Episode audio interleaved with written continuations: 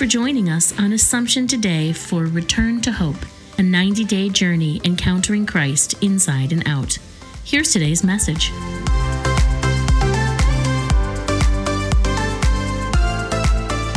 April the 28th.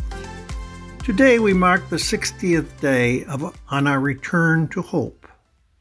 Two thirds of our journey is now complete.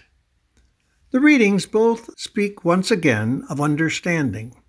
Ananias didn't understand why he was being sent to heal Saul.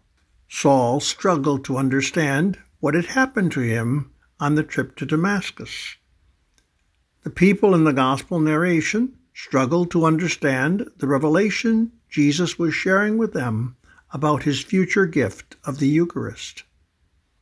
All these cast light upon our journey. It is one of deepening faith. We believe, yet we are always called to deepen our understanding of those things that we believe.